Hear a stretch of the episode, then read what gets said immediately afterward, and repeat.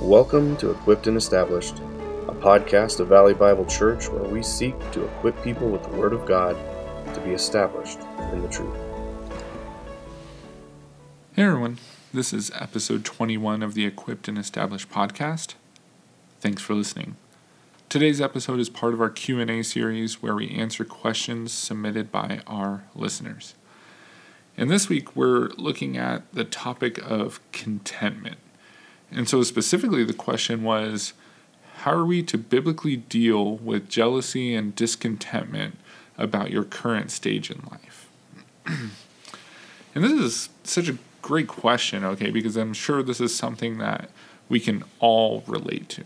Okay, this is something common in our culture today. Uh, I think, in regards to just contentment with like stuff, okay, I think we're very much in a consumer driven culture where it's always the you need this, you need this, you need this, and oh, you have this, well, you want the newer one, you want this, right? And so there's this uh, kind of challenge of contentment in regards to kind of material kind of possessions and things.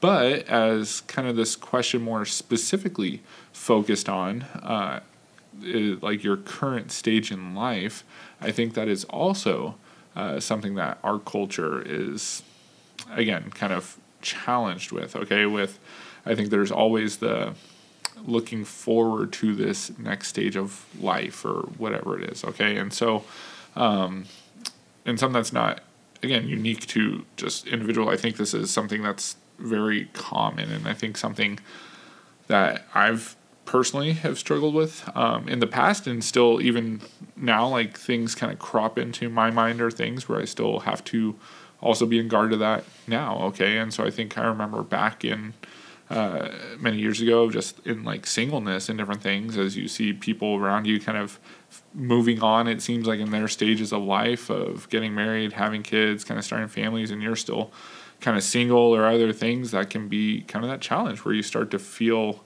like, man, I'm like behind now or other stuff like that, right? And so there was definitely that challenge. But even as you get older, like it kind of doesn't relent, okay? I think there's always like, oh, you can think, well, when you're single, like, oh man, if I'm just married, like then everything will be better. And then you get married, and then you're like, oh man, well now I can't wait to have kids. And then if you have kids, then you can't wait till, oh, I can't wait till they're sleeping through the night, or I can't wait till they're off to college or now I can't wait till I retire, you know, and, and it just keeps going, right? We keep kind of moving the goalpost back and we keep changing what will make us content.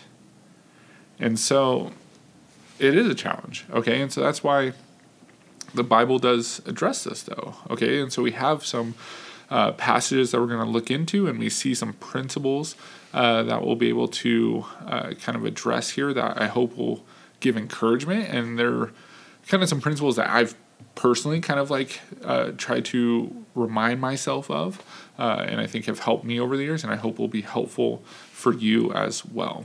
Okay, and so one of the first passages that I kind of think of when I think of uh, just the topic of contentment is Philippians chapter 4.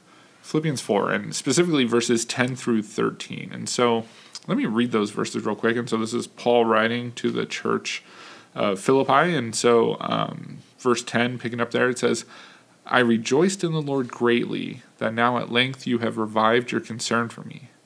You were indeed concerned for me, but you had no opportunity. Not that I am speaking of being in need, for I have learned in whatever situation I am to be content. I know how to be brought low, and I know how to abound. In any and every circumstance, I have learned the secret of facing plenty and hunger, abundance and need. I can do all things through him who strengthens me. Okay, so let's break this down a little bit. So notice here, right, like Paul's talking to the Philippians and like rejoicing that um, they have kind of, it says like revive their concern for him. And again, kind of like through giving and supporting his ministry. Um, but then he clarifies and he says, um, not that I'm speaking of being in need. Okay? And and it wasn't that like he's not saying that because like oh man, like all like he has all the funds he could possibly use or whatever and all that. But rather he says that that he's not speaking in need, being in need because what he says for I have learned in whatever situation I am to be content. Okay, so that's what he understood. Okay, and and he talks about then of like whether he knows how to be brought low or to abound, um, whatever the case, right? Whether it's being in times of plenty or times of hunger, abundance or need, he's learned the secret of being content. Okay, and so something to first point out here is the fact that this is something to be learned. Okay, this is something that doesn't come naturally to us as people. We don't naturally just content. Okay, this is something to be learned. Okay, this is something that Paul has said, like, I have learned this, and through those experiences. Okay, and he's learned this in both kind of directions of not only the being in need, but also in times of abundance. And I think that's so critical for us to also understand because I think we often have this mindset of, well, if I just had this, then I would be content. Or, like, I don't know, if I just got this raise in my job and I made this much more money, then I would be content. That's like really what it is. But what? What we learn here is you need to learn, learn to be content even in abundance. Okay? we can struggle with discontentment even when we have abundance of goods and all these things, right? And so we need to learn contentment in both situations, whether we're in need or prospering, whatever it is, we're going to face the struggle of discontentment. And so we need to learn to be content. Okay, and he even says, like, I've learned the secret of facing these things. And so then you wonder, what's the secret, right? Like Paul's motivational book here of what's the secret of this contentment. And it's not much of a secret because he actually gives it to us. And that's where we get verse 13, right? This famous passage that's often misused a lot, right? Verse Philippians 4:13, I can do all things through him who strengthens me. That's the secret. That's the way that we can be content is through him context probably like the Lord or Christ. Uh, it is through Christ or the Lord strengthening him. That's how he learns to be content, right? And again, this you've probably heard that verse. I think people have used that a lot, like in sports or other things. I can do all things, and um, that's not really what it's talking about here, right? Context, okay. Principle of studying the Bible, okay. Context is king here, and when he talks about the all things, what is he talking about? It's the contentment. It's being content in these various circumstances. And he says, I can do all that. I can face all these different circumstances because why? Christ strengthens me. It is through His strength, it is through trusting in Him and the strength that God provides, trusting the Lord, that I can be content. Okay, and so takeaway, real quick, first takeaway of how do we biblically deal with being content in our current life stage is trust the Lord, right? Like turn to Him um, rely on the strength that he provides. If you're just relying on yourself of i just need to be more self-disciplined and do better like it's to fail. But when we turn to the lord and trust in him then what? He provides that strength to be content. Okay and we see this kind of example. If you kind of kind of back up here and look through just all the letter of Philippians here, you see that on display in Paul's life. Okay, you see him rejoicing um, even when he's in prison. Okay, remember he's writing in prison. He's rejoicing because what? He has opportunities to have the gospel still go forth. And he understands the gospel is still going forth even outside of uh, prison and all that, right? Like, so he's rejoicing in that. Um, he counts everything as loss for the sake of gaining Christ. He's like, whatever, like, benefits or things that I would view as uh, kind of my standings in front of other people or all these things. He says, I count that all as loss or garbage because what? I gain Christ. And that's what's truly important, not all these other things. Okay? And then even earlier in chapter 4, like he talks about rejoicing at all times and not being anxious. Because why? Because God is at hand. He is there. He is near. And we can bring our request to Him, okay? And He will grant us peace that surpasses all understanding so that we don't worry about um, the different things in our life, but we can trust Him.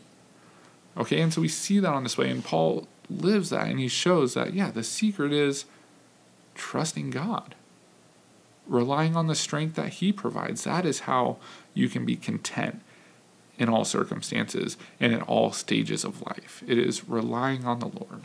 Okay? And I'll unpack that in a little bit here, but um, before kind of going further in that, I want to also address another passage that talks about contentment that is helpful here is Hebrews 13, 5 through 6. And we see here, and again, you'll see kind of a similar key to the contentment as we saw in Philippians. And the writer of Hebrews here, picking up in verse 5 of chapter 13, says, Keep your life free from the love of money and be content with what you have. Okay, so notice that the call to be content with what you have. But then it continues, Why should we be content? For he has said, God has said, I will never leave you nor forsake you. So we can confidently say, The Lord is my helper. I will not fear. What can man do to me? Okay, so notice that here. Even the writer of Hebrews, he says, like, hey, be content with what you have. Keep yourself from the love of money. Okay, so don't pursue that, but instead be content with what you have. And why can we be content? Because what? God has promised, I will never leave you nor forsake you. And so, principle here, how do we be content? Is we rely on the promises of God. And he says, I will never leave you or forsake you. I will always be there for you. Okay, we're never alone. He provides that strength that Philippians talks about. Okay, he is there for us. And even we see another passage like Matthew 6, like, and he will provide what you actually need. Okay, it might not be always what we want, but he'll provide what you actually need in different circumstances. Okay, and we see that even in Philippians 4. Later on, Paul says, like, I have confidence that God will provide for all your needs. Okay, like there's that trust, that confidence in God. Okay, and so okay, both these passages, like again, like they, they talk a lot about like contentment in kind of possession, material type of things, but I think it is applies equally as well to your stage of life. Okay, and that um, God will strengthen you to have that contentment in whatever current stage you're in. And kind of some, again, this is where I'm kind of unpacking here of, okay, like, so how can we trust God in this and all that? And one of the big ways I think of is understanding and recognizing God's sovereignty. Okay, and, and we're going to talk about God's sovereignty soon here in the 10 minute theology series. Okay, so kind of, I don't know, it free uh, pointer to that. That's coming out at some point here, um, probably soon. Uh, but God's sovereignty, He is in control of all things. And so, what that means is He has you in the exact stage of life that He wants you at this moment. Okay? He has placed you here for a specific reason. And again, in his sovereignty, he works all things for your ultimate good. Okay, which that ultimate good, what is that? To conform you to the image of Christ, to, make you more like his son. And so he is using this current stage of life to mold you and shape you into the image of his son, to grow you in Christ likeness. Okay, and so we have to understand that. And so we are so often wanting to just move on to the next stage of life when we actually miss out on and and in doing that when we're just thinking about kind of this next stage of life we're like missing the ways that like god is actually using our current stage of life to grow us in different ways. Okay? To challenge us in different ways. Okay? Because yeah like i don't know like put it in perspective right of i don't know maybe you're at the stage of um, like i am or i just had a kid recently and so it's you're just looking forward to like I just can't wait to sleep again right? Like and I can't wait to have a kid that sleeps through the night and do all that. But what I'm also learning in this process of hey like there's days I'm really tired because I didn't get much sleep. And what does that force me to do? To trust in God okay? To trust in him to say God like I am so tired. I need your grace. I need your strength to do the things I need to do today. And it forces that dependence upon Him. And that's a good place to be, to be trusting in Him. And so, again, sometimes we just, we miss that, right? And so, um, so we can't miss that God is using these things to grow you, to mold you, and shape you more into the image of Christ. Okay? And then also, we have to recognize that um, life isn't really like cyclical, right? Like, you don't get these stages of life back. Okay? And so you are in these unique positions that, like, you'll never kind of be in again. Okay? And so we should be striving to make the most of those positions, right? Like, I don't know, you can think of um, when, like, I don't know, back when you're in high school or something, right? As a youth, you just think of like, man, I just can't wait to get out of here. Okay, this high school and doing all this, right? But what? In those moments in high school, you are in a unique situation to do what? Like to minister to other high schoolers. Okay, like as an adult, like unless you're a teacher, like you can't just go walking through high school campuses and sharing the gospel and other things, right? But guess what? As a high schooler, you're there in a situation. And the same is true as an adult, right? Like you might be in a specific job that you're around certain people that you can bring the gospel to or be a light for Christ there. And when you retire, you change jobs, then guess what? Like you might not be able to interact with those people in the same way. And so use the opportunities you have, right, that are before you for the gospel. And that all ties into this understanding of God is sovereign and He has placed you in this stage of life for a reason. Okay? For you to be a light for the gospel, a light for Christ, as well as to grow you and shape you more into the image of Christ. Okay? And so when we take that step back and we think about that, I think that can help us be content, where we can start to say, like, what is God teaching me in this situation? what way is God molding and shaping? We, we might not always be able to see it. Okay, we might not be able to see. And we might not understand till years down the road. We might look back and say, "Ah, oh, that's what God was doing," or we might just never know until we're in glory and we can ask God, like, "Okay, what was going on here?" okay, because I just could not understand it. But we can have that confidence that God is at work, and you are not in your situation by accident. Okay, and that doesn't mean like we can't I don't know, like pursue a job promotion or change of circumstances, right? But when we do that, we do that trusting in God. And it's like whether I get the pro- promotion or not, I trust God and I'm content, right? Whether um, this or that happens, I'm content. Okay, and so again, it doesn't mean we can't change, but we do so trusting in God, trying to be content in whatever circumstance. Okay, hopefully that makes sense. And then one last point I kind of want to make here of a way to help combat kind of that jealousy or discontentment of your stage of life is to be thankful, right? To take a step back and look at all the things you have to be thankful for. Okay, because I am sure that we often miss many of the ways God has blessed us and many of the ways that we can be grateful and thankful for all that He has done. At the very least, our salvation right? But I'm, I'm sure we have more than that we that we can give thankful, give thanks for. Okay, and so when we actually consider those things, I think that also again helps us to be uh, helps battle that discontentment, right? Because I think discontentment can be like again just looking at all that you don't have, or the jealousy can all be like what you don't have, and you focus on that and you dwell on that, and it just kind of eats you up. But when you actually develop a heart of thankfulness, and you see all the ways that God is at work, man, I think that really does battle that discontentment, right? Where you learn and you see, like, oh man, yeah, God has blessed me in all these different ways, and I have these things. And maybe it's not much, but God has been so good. Okay, and when you take that step back, you see um, all He has done. I think that is one way to really also combat that jealousy or discontentment. Okay? And so be thankful. Stop and consider all the ways God has worked in your life, has blessed you in different ways, and give thanks to Him for that. Okay? All right. So hopefully all that makes sense. And so, really, kind of wrapping up, right? It's that finding strength in the Lord, trusting in Him, coming to Him in prayer, um, to have that contentment, right? To rely on Him, to trust His promises that He is there for you. He will never leave you or forsake you.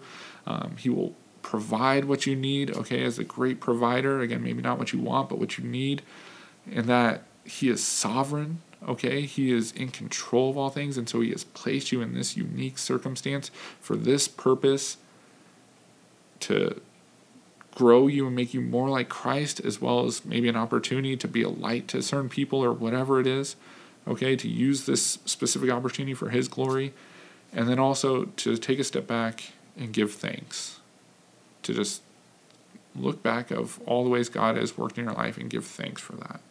Okay, and so those are some kind of practical biblical principles that I think will help you, hopefully, to battle that uh, jealousy or discontentment uh, in your current stage of life. And hopefully, that would get you excited uh, to make the most of this stage of life for the glory of God. Okay, that's really what we should be striving for is how can I use this stage of life for the glory of God? Instead of worrying about getting out of it into the next stage of life, rather like that stage of life is probably going to come at some point, right? So instead of kind of just having our focus on that and just looking forward to that, let's make the most of our current stage of life. How can I serve God best in this stage of life? How can I honor Him? How can I exalt Christ in whatever stage of life I'm in? And I'm focusing on that. And then when the next stage of life comes, same thing, right? How can I honor, glorify God in that? How can I be content in this to glorify Him? Okay? So hopefully that all makes sense. Hopefully that helps. Um, and yeah, so that'll wrap us up and I'll do it for today's episode. So we'll catch you all next time.